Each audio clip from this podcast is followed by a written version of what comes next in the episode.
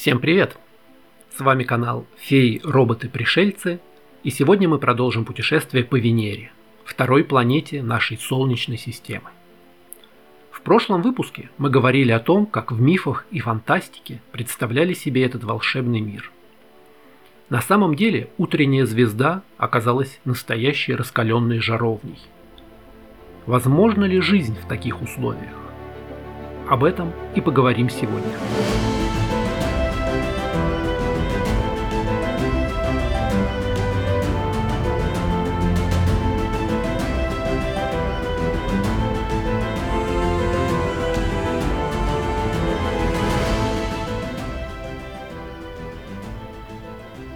Итак, мы выяснили, что сейчас на Венере жизнь невозможна. Но всегда ли было так? А что, если миллиарды лет назад условия были более привлекательными? Наше Солнце в первую эпоху своего существования светило не так ярко, и зона обитаемости была ближе, чем сейчас. На Венере мог быть не такой сильный парниковый эффект. По некоторым расчетам, окно обитаемости Венеры составляет около 2 миллиардов лет – первых лет существования Солнечной системы. Вполне достаточно для того, чтобы появилась жизнь. Как происходило ухудшение условий на Венере? Мы не знаем. Был ли это постепенный нагрев или некая относительно быстрая катастрофа? Теоретически, если эволюция на Венере происходила быстрее, чем на Земле, то за эти 2 миллиарда лет могла бы развиться не только многоклеточная, но и разумная жизнь. Как бы то ни было, сейчас от этой жизни на поверхности планеты ничего не осталось. Даже теоретически на поверхности белковая жизнь сейчас невозможна. Дело даже не в давлении. На Земле есть рыбы и водоросли, живущие глубже километра под водой. И не в углекислом газе и серной кислоте. Некоторые бактерии на Земле умудряются жить в условиях и похуже. Их так и называют – экстремофилы. Но вот температура – это непреодолимый барьер. Мы не можем представить себе формирование жизни без воды, которая при такой температуре не может существовать ни в каком виде. Биологическое размножение также невозможно. Клетки, передающие наследственную информацию, не переносят экстремальных условий. Можно смело сказать, что сейчас на поверхности Венеры жить нельзя. Но ведь чем выше от поверхности, тем холоднее – Действительно, наблюдения показывают, что на высоте в 50 километров от поверхности температура атмосферы 75 градусов Цельсия.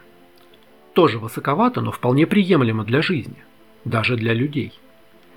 Так может быть, если на Венере когда-то были живые организмы, то их остатки сейчас парят в венерианских облаках? По некоторым предположениям, еще миллиард лет назад на Венере могла существовать жидкая вода. А значит, в атмосфере какие-то колонии микроорганизмов могут быть до сих пор. В облаках вокруг Венеры иногда наблюдают непонятные затемнения, отражающие ультрафиолетовый свет. Объяснений этому феномену может быть много, но одна из гипотез – это летучие колонии микроорганизмов, которые парят на высоте в 50-60 км над поверхностью, там, где давление и уровень радиации сопоставим с земными. Много усилий было направлено на поиск жизни на Венере. Отдельные энтузиасты находили следы построек или растений даже в фотографиях со спускаемых аппаратов. Но здесь, скорее всего, люди выдавали желаемое за действительное. В нашем веке атмосферу Венеры изучали спектрографом, как это делают с далекими экзопланетами. При поиске жизни ученые обращают внимание на биомаркеры, следы веществ, которые связаны с появлением жизни на планете. Это кислород, озон, вода, метан и углекислый газ. В 2020 году научный мир облетела сенсация, что в атмосфере Венеры были найдены следы фосфина, гидрида фосфора. Фосфин – это болотный газ, образующийся в результате химических процессов, в том числе органических. Он не входит в группу биомаркеров, но тем не менее его обнаружение дало надежду на жизнь на Венере. Сам по себе этот газ нестабилен и в больших количествах существовать не должен. Он быстро вступит в реакцию и исчезнет. Следовательно, существует какой-то химический или биологический процесс, в результате которого он выделяется. Наши текущие знания о Венере не позволяют объяснить такие процессы. Поэтому можно сделать смелое предположение, что газ выделяется в результате жизнедеятельности тех самых микроорганизмов в атмосфере. Концентрация фосфина оказывается разной при разных измерениях. В архивных данных следов газа не находят.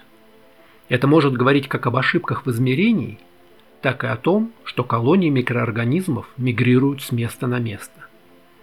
Будем ждать новостей науки. Кстати, фосфин используют при изготовлении амфетамина, так что одна из причин основать колонию на Венере может быть для того, чтобы снимать продолжение сериала во все тяжкие.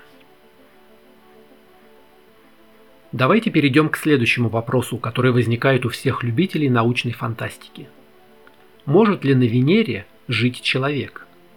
Мы столько читали об этом в книгах, мы знаем, к чему нам готовиться на второй планете от Солнца. Но для чего нам вообще лететь на Венеру? В глобальном смысле для того, чтобы человечество стало космической цивилизацией. Об этом мечтали ученые и визионеры еще со времен Циолковского.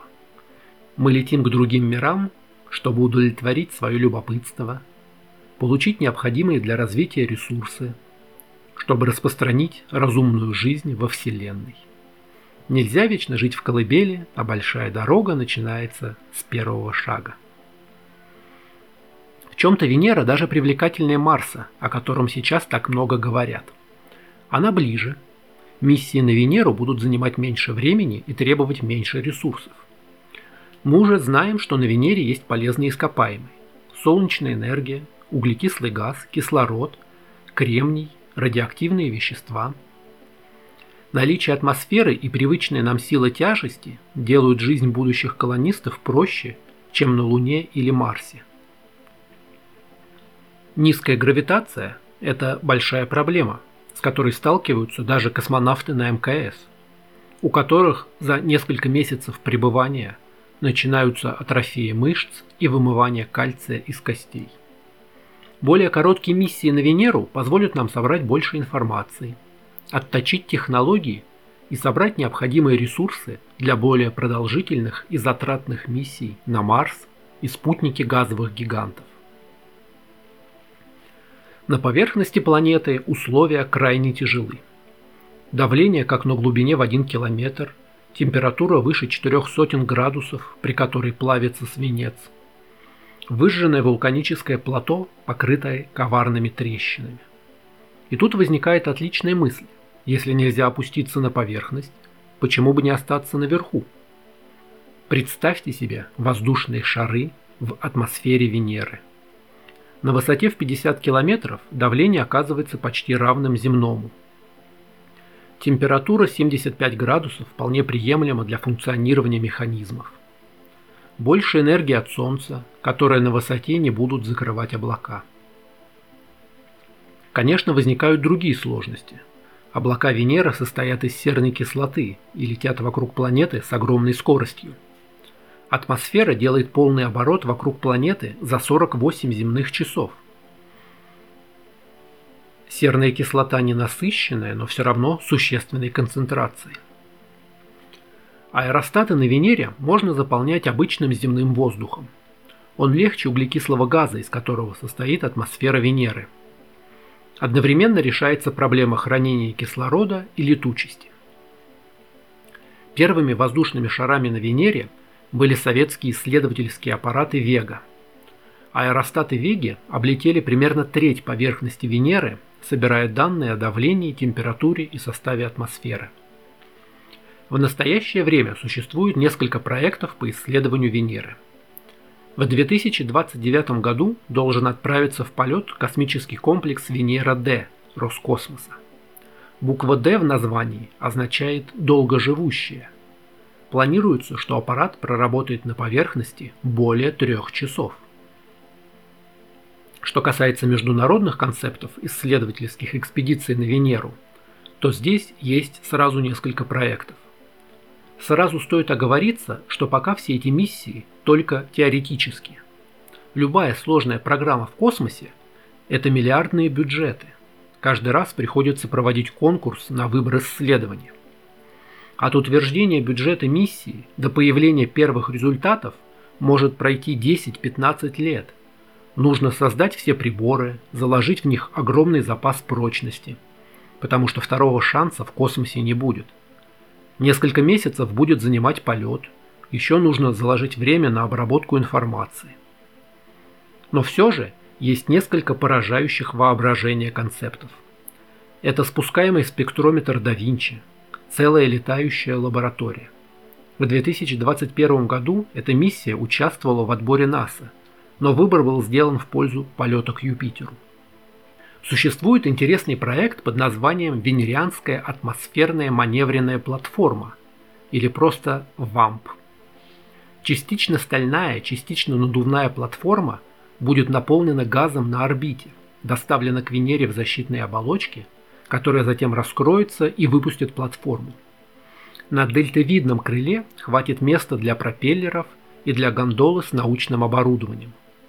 Днем ВАМП будет подниматься в более высокие слои атмосферы на высоту 70 км, чтобы зарядить солнечные батареи, а в ночное время спускаться ниже для проведения исследований. Предполагалось, что ВАМП полетит в полет вместе с зондом Венера-Д, но сейчас даты запуска у концепта нет. Самый смелый и красивый проект для исследования Венеры называется HAVOC – High Attitude Venus Operational Concept. Он предполагает запуск настоящего дирижабля с командой в облака над Венерой. Экипаж Земли отправляется в космическом корабле на Венеру. Корабль остается на орбите планеты. От него отделяется капсула с дирижаблем – Дирижабль на парашютах спускается в атмосферу, в процессе надувается из баллонов. Сбрасывает защитную капсулу и выходит на курс. После этого от корабля на орбите отделяется спускаемый модуль и команда переходит в гондолу дирижабля. Там земляне проводят научную миссию, после чего на том же аппарате возвращаются на корабль и отправляются в обратный путь. Общая длительность такой экспедиции может составлять менее одного земного года, с учетом 30 земных дней на Венере. В перспективе такая схема позволит создать в атмосфере Венеры постоянно действующую научную станцию со сменным экипажем. Сам по себе дирижабль с обитаемой гондолой не кажется чем-то фантастическим. По расчетам, длина баллонов с газом должна быть 130 метров, реально существовавший воздушный гигант Геттенбург был в два раза длиннее. Конечно, предстоит решить множество технических задач. Как правильно упаковать этот дирижабль в спусковой модуль? Как развернуть его на орбите? Как защитить от агрессивной внешней среды? Но человечество уже доказало, что способно решать такие задачи. Было бы желание. Может быть, воздушные города в небесах, которые мы видели в пятом эпизоде «Звездных войн», не так уж и далеки от нас. Давайте представим, что же будет дальше. Если люди смогут обосновать обитаемые станции на орбите Венеры, наука получит достаточно данных, а технологии совершат очередной прорыв, может быть мы сможем сделать что-то с температурой и атмосферой, чтобы однажды высадиться на поверхность? Итак, что нам мешает снять шлем и вдохнуть полной грудью запах цветущих венерианских яблонь? Давление, температура, отсутствие кислорода. Для того, чтобы остудить планету, существует проект солнечного экрана. Раскрыть в точке равновесия между Солнцем и Венерой гигантский зонд и скрыть планету в тени. Это позволит снизить температуру на планете до приемлемого уровня – если сильно снизить количество солнечной энергии, то атмосфера Венеры замерзнет, углекислый газ выпадет на поверхность в виде льда. В результате значительно снизится давление, произойдет дополнительное охлаждение планеты за счет повышения альбедо поверхности. Можно будет переходить к следующему этапу – доставить на Венеру воду. У нас есть запас свободной воды в Солнечной системе – Большое количество воды содержат спутники Юпитера и Сатурна, а также кольца Сатурна. Если мы научимся захватывать ледяные астероиды, менять их траекторию и отправим их на Венеру, то решим сразу две задачи. Создадим запасы воды на планете и за счет силы ударов раскрутим Венеру вокруг своей оси, сократив таким образом венерианские сутки. По мере того, как на Венере будет появляться вода, она будет разрушать венерианские горные породы, в частности создавать щелочной раствор, который будет еще больше поглощать углекислый газ из атмосферы. Это позволит быстрее снизить атмосферное давление, и мы получим условия, приемлемые для жизни. Третий этап – доставка на Венеру земных водорослей и микроорганизмов. Есть одноклеточные зеленые водоросли хлорелла, которые поглощают углекислый газ и выделяют кислород. Их нужно будет распылить в атмосфере Венеры, где они смогут существовать. Если к этому времени на Венере будет достаточно воды в атмосфере, это позволит достаточно быстро создать новую биосферу планеты, которая будет поддерживать сама себя. После этого на Венере станет возможно длительное пребывание землян. Конечно, предстоит решить и другие проблемы. Например, придумать что-то для защиты от солнечной радиации, потому что у Венеры нет магнитного поля. Создать плодородные почвы для сельского хозяйства. Но ведь терраформирование – процесс не быстрый. Кто знает, может быть, мы увидим реализацию некоторых, а может быть и всех из этих проектов. Ну а пока спасибо, что послушали. Какая ваша любимая планета Солнечной системы? Канал «Феи, роботы-пришельцы» можно читать на Яндекс.Дзен, в Телеграме и ВКонтакте. Аудиоверсия подкаста доступна на сервисах Яндекс Музыка, Apple Подкасты, Google Подкасты и в вашем любимом плеере подкастов. Оставляйте комментарии и ставьте оценки. Не забудьте подписаться на канал, чтобы не пропустить новые выпуски. Скоро увидимся. В следующий раз мы отправимся в путешествие в Средиземье.